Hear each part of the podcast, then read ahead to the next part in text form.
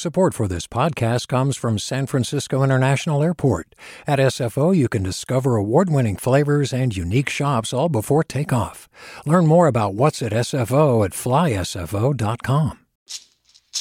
Hey, it's Glynn Washington from Snap Judgment. And if you love what you're hearing, and I know you love what you're hearing, please consider becoming a KQED member special access to cool events, behind the scenes footage, and so much more. Plus, you'll sleep better at night knowing you did your part for the community you depend upon. It's in you. Please be in it. Visit donate.kqed.org slash podcasts to sign up now. That's podcast with an S. Thanks. From KQED. Good morning. This is the California Report. I'm Madi Bolaños in San Francisco. Fueled by California's record snowfall, rivers in the state are flowing fast and have swept away a number of people recently. That includes an eight-year-old girl who drowned in the Kings River yesterday. As warming temperatures melt the snowpack and send more water downstream, KVPR's Joshua Yeager reports that authorities are warning people to be careful.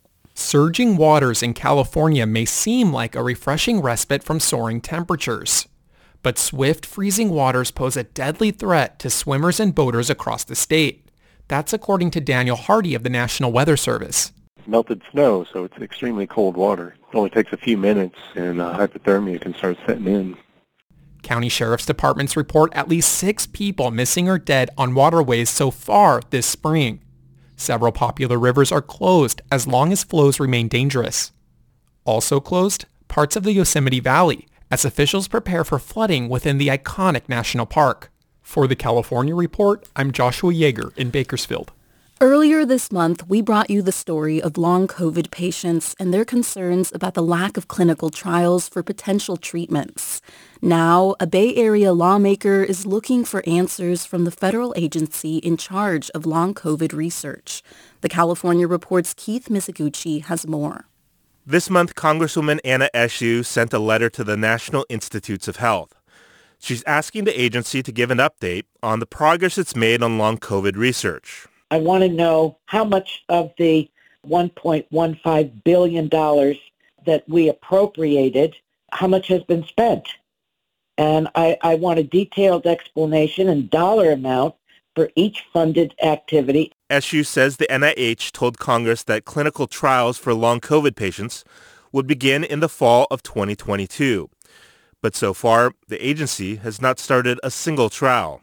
This is not acceptable. I'm deeply, deeply disappointed.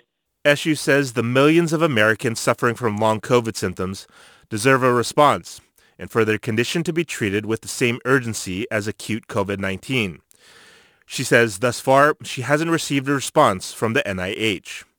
For the California Report, I'm Keith Mizuguchi. Hi, I'm Sasha Khokha, host of the California Report magazine. Every week, we bring you stories about what connects us in the giant, diverse Golden State. Because what happens in California changes the world. I love this place. We were once seen as like the place to be, California. The land of milk and honey. That's where you go to Sunshine State, but we just have challenges right now. KQED's California Report magazine. New episodes drop every Friday, wherever you get your podcasts. Hi there, I'm Rund Abdelfatah from Throughline. If you're listening to this podcast, you know that KQED produces exceptional storytelling that keeps you informed, inspired, and entertained. Their podcasts cover issues from your neighborhood to the entire country and everything in between. Support this work today. You can help us continue to bring quality podcasts to your ears. Just head to donate.kqed.org slash podcast. That's donate.kqed.org slash podcast.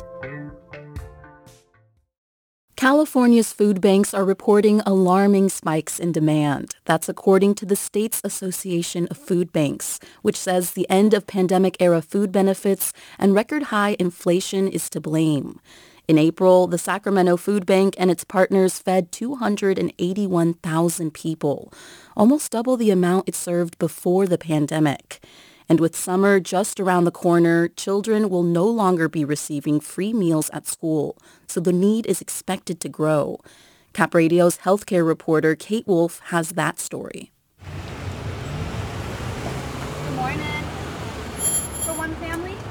Cars of all kinds are pulling into the Sacramento Food Bank distribution at Arcade Church in a neighborhood northeast of the city. Some have been waiting over an hour to pick up food. At the pop-up tent for walk-ups, Heidi Bergdahl and her service dog Opal, a Jack Russell Terrier with a pinch of Chihuahua, approach the table on an electric scooter. Hi, Opal. Bergdahl and Opal live half a mile away and come to the food bank a few times a month. Everybody knows her. They may not know my name, but they all know Opal's name. Before the pandemic, Bergdahl was receiving $23 a month in CalFresh benefits. That's the minimum amount for an individual. During the pandemic, the federal government began giving emergency supplements, and she started getting $260 a month. I stuck to my neighborhood store. I didn't have to go outside my local neighborhood. But now I'm probably going to have to start hitting grocery outlet, Walmart, you know, looking at all the deals and the prices. That's because the pandemic benefit has expired. And as of April, she's back down to $23. I'm on disability, so I'm on Social Security. So I'm on a fixed income, and it's not that great and my rent just went up. So and the prices of everything have been going up. I mean, for instance, the green onions used to cost 69 cents a bunch. Now they're $1.69.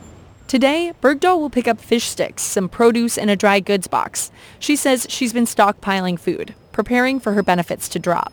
My freezer is full. Using that pandemic money, I have been buying meat. So my protein is set. Kevin Buffalino is with the food bank. He says in its 47-year history, the food bank has only fed this many people a handful of times. I would say we're, we're prepared and, and ready to be serving about 300,000 um, people every month. In the two hours this distribution site is open, he's expecting about 750 cars to come through. But not everyone who's hungry is going to the food bank. I'm not going to take a box away from the food bank 69-year-old Tom McSpadden has type 2 diabetes. He saw his CalFresh benefits cut in half when the emergency money went away. Over the phone, he says the $124 he now gets doesn't go far. I'll go to the deli and I'll buy a pound of ham and uh, a loaf of bread and, and some cheese, and that's what I eat all week. He says he only buys on sale, and healthy food doesn't go on sale. The way I eat is going to come back and bite me at some point because this is not conducive to what a diabetic should eat. At the moment, he says he modifies his insulin levels to make it all work, but he knows his diet is unsustainable. Back at the distribution site, Buffalino says the food bank has done all it can to get more food to give out. You read a lot about the news is we're not in a recession, the economy is doing well, job market's strong, but we are truthfully on the ground seeing different things. Buffalino says food banks across the state recently met with legislators, lobbying to get more financial support for food banks assured in the state budget. Some at the Capitol have heard the call. Governor Gavin Newsom, in his recently revised budget proposal, allocated $60 million to food banks throughout the state to purchase and distribute California-grown food. For the California Report, I'm Kate Wolffe. And that's this edition of the California Report for Monday, May 22nd. We're a production of KQED Public Radio. I'm Madi Bolaños. Thanks for listening and have a great day. Support for the California Report comes from Hint, fruit-infused water with no sugar or diet sweeteners with more than 25 flavors including watermelon and pineapple in stores or delivered from hintwater.com the James Irvine Foundation, committed to a California where all low-income workers have the power to advance economically. Learn more at irvine.org.